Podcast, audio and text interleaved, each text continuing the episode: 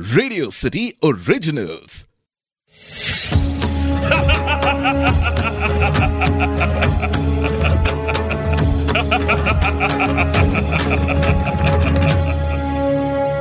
मैं हूँ दशानन रावण।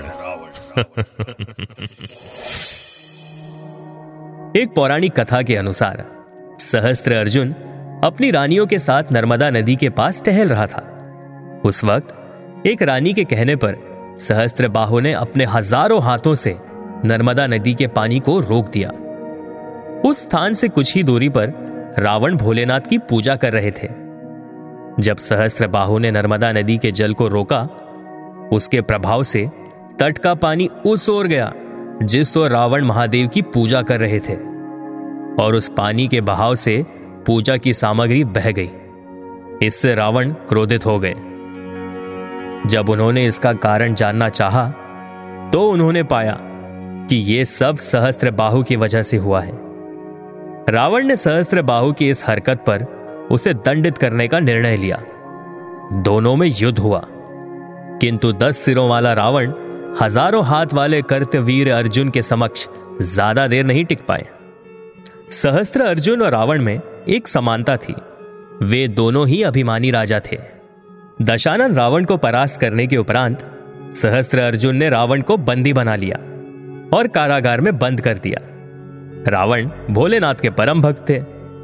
वे सोचने लगे कि उन्हें किस कारण यह सब भुगतना पड़ रहा है। रावण उस कारागार में भी संकट की इस घड़ी में निरंतर शंकर भगवान को याद करते रहे। वहीं दूसरी ओर, परशुराम ने महादेव को अपना गुरु माना था और उनकी शिक्षा पूर्ण हो चुकी थी। शिक्षा पूर्ण करने के उपरांत परशुराम भोलेनाथ को गुरु दक्षिणा देना चाहते थे। उस वक्त भगवान शिव ने उन्हें कहा था कि उचित समय आने पर वे उनसे गुरु दक्षिणा अवश्य लेंगे। जब सहस्त्र बाहु ने रावण को बंदी बना लिया था, उस समय भोलेनाथ ने परशुराम से आधी गुरु दक्षिणा मांगी। महादेव ने परशुराम से कहा कि पृथ्वी लोक में उनका एक परम भक्त है, रावण, जिसे अपनी शक्ति का अभिमान हो गया था। इस वक्त सहस्त्र अर्जुन ने रावण को अपने कारागार में बंदी बनाकर रखा है। रावण को उसके अभिमान का दंड मिल चुका है। इसलिए आधी गुरु दक्षिणा में महादेव ने रावण को सहस्त्र अर्जुन के कारागार से मुक्त करने की मांग की। और परशुराम कैलाश से महादेव का आशीर्वाद लेकर रावण को सहस्त्र बाहु के कारागार से मुक्त करने हेतु चल पड़े। जब परशुराम रावण को मुक्त करने के लिए वहाँ पहुँचे तो रावण ने उनसे उन्हें मुक्त करने का कारण पूछा।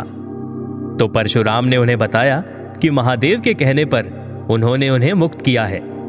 ये जानकर रावण प्रसन्न होते हैं और उनका धन्यवाद करने के साथ ही रावण परशुराम के धनुष की प्रशंसा करते हैं। इस पर परशुराम उन्हें कहते हैं कि यह धनुष उन्हें महादेव ने दिया था। कुछ समय के उपरांत जब परशुराम पृथ्वी पर 21 बार क्षत्रियों का नाश करने के बाद कैलाश पहुँचे तो वे महादेव को उनकी आधी गुरु दक्षिणा देना चाहते थे। इस पर महादेव ने उनसे गुरु दक्षिणा में योद्धा रूप छोड़, पुनः आचार्य धर्म का पालन करने की मांग की, जिसे परशुराम खुशी खुशी स्वीकार लेते हैं। जब परशुराम उन्हें पूछते हैं कि वो इस शिव धनुष का क्या करें तो महादेव उनसे कहते हैं कि उनके दो अन्य भक्त हैं, रावण, जिनसे परशुराम मिल ही चुके हैं, और दूसरे जनक। और महादेव उनसे कहते हैं जिसे चाहे वो शिव धनुष दे सकते हैं। जब परशुराम दशानन रावण के पास पहुँचे तो उन्होंने रावण को वो शिव धनुष देने से इनकार कर लिया। क्योंकि रावण अवश्य ही उस धनुष के लायक थे, किंतु वे उसके योग्य नहीं थे। इस कारण, जब परशुराम जनक के राज दरबार में पहुँचे तो उन्हें जनक उस शिव धनुष के योग्य लगे, और इस प्रकार परशुराम ने वो शिव धनुष जनक को सौंप दिया। तो ये थी दशानन रावण और परशुराम की कहानी। आप सुन रहे थे Dashanan Ravan only on Radio City